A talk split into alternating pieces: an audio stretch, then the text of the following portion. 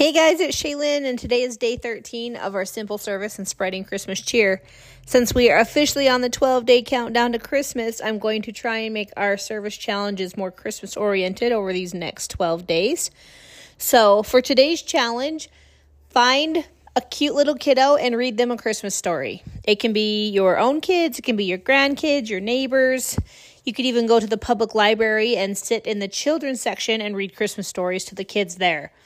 I promise you the kids will love it and it will create an impact for them and help spread Christmas cheer. I hope you guys are having a fantastic Christmas season and that you're enjoying this service filled Christmas. Have a great day.